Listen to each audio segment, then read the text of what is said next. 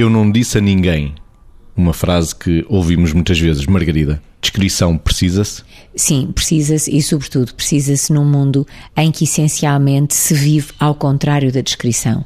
Ou seja, a descrição é claramente um recurso a favor do ser humano, se ele o souber utilizar, para preservar aquilo que é, muitas vezes, que são coisas da sua dignidade, da dignidade do outro, das relações significativas, do fazer que só se virá a lume quando, porventura, for obra real, claramente precisa-se. Agora, na perspectiva do... E, sobretudo, precisa-se numa sociedade em que se exibe muito mais do que aquilo que se faz. Aliás, em que se vive essencialmente para exibir. Agora, a questão do eu não disse nada a ninguém, isto para mim é uma, uma regra base que deve estar nas relações de confiança quando alguém pede ao outro a reserva daquilo que lhe está a transmitir.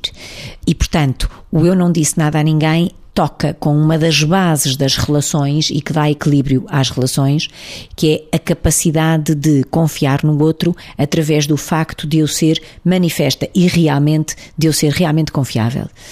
Estamos num tempo em que frequentemente há este risco de eu não disse nada a ninguém e ao mesmo tempo se diz um, bom, quando se vai perceber alguém já disse a uma pessoa só e esse alguém também só disse a uma pessoa e enfim, isto já para falarmos da comunicação pessoal, quando estas coisas também não são transmitidas até a, a outros níveis, mas pronto, se calhar falaremos disto mais para a frente ao longo desta semana. Eu não disse nada a ninguém. Descrição precisa-se, Vítor. E é importante que a pessoa assuma que não diz nada a ninguém quando alguém lhe pede que não digas nada a ninguém, que é isto que está entroncado no que a Margarida estava a referir e que reenvia para a ideia da confiança na relação. De facto, não há relações consistentes sem este substrato fundamental que é a confiança.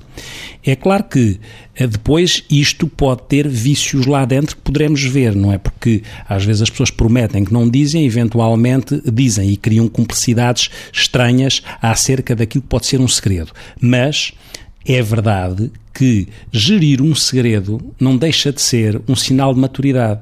A capacidade que alguém tem de escolher o que diz e o que guarda é um sinal de maturidade. Muitas vezes as pessoas não conseguem conter dentro determinado tipo de coisas ou contêm dentro coisas a mais porque, de facto, na sua calibração da personalidade ou na calibração da sua personalidade ainda não gerem bem no seu processo de maturidade o que é que é dizível, o que é que é guardável.